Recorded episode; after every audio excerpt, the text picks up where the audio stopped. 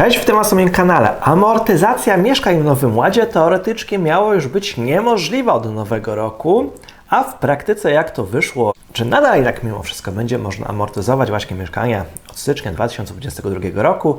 Zapraszam na odcinek, w którym będziemy to analizowali.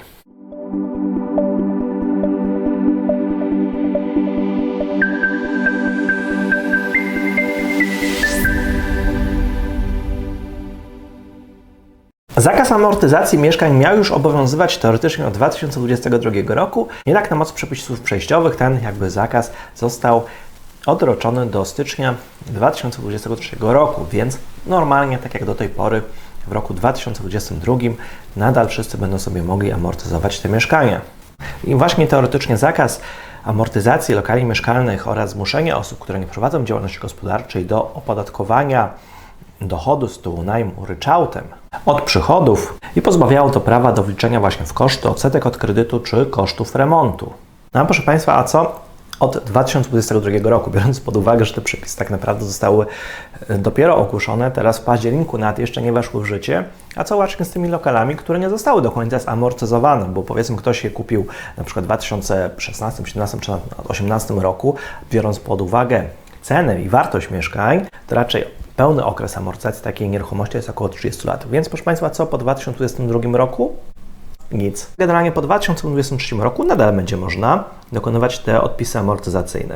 Ze względu na tak zwaną ochronę praw nabytych, która ta zasada wynika z Konstytucji Rzeczypospolitej, konkretnie z artykułu 2 Konstytucji, zgodnie z którym Rzeczypospolita Polska jest demokratycznym państwem prawnym urzeczywistniającym zasady sprawiedliwości społecznej.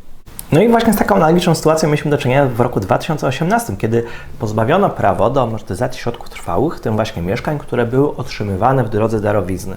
Natomiast swojego czasu, jak to już zdążyło przejść przez sądy i przez organy podatkowe, no to właśnie powołując się na tę zasadę ochrony praw nabytych, nadal można było de facto dokonywać odpisów amortyzacyjnych od właśnie tych przykładowo właśnie mieszkań, które były otrzymywane w formie darowizny mimo tego, że akurat stosowny przepis ustawy już teoretycznie tego zabraniał.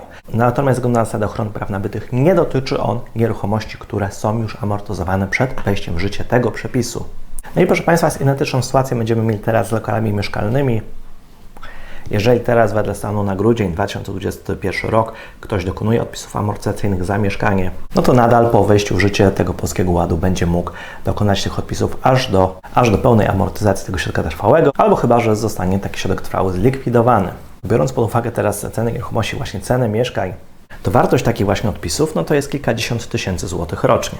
Oczywiście, jeżeli ktoś planuje mieć pewność się zabezpieczyć, zawsze może wystąpić, to jest nawet zalecane, o tak zwaną interpretację indywidualną, która będzie zabezpieczała jego prawo do dokonywania właśnie odpisów amortyzacyjnych właśnie w swojej działalności gospodarczej, czy właśnie w spółce, również po roku 2022.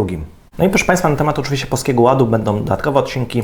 Jeżeli jesteście tym tematem zainteresowani, zachęcam do subskrypcji tego kanału, a ja tymczasem pozdrawiam.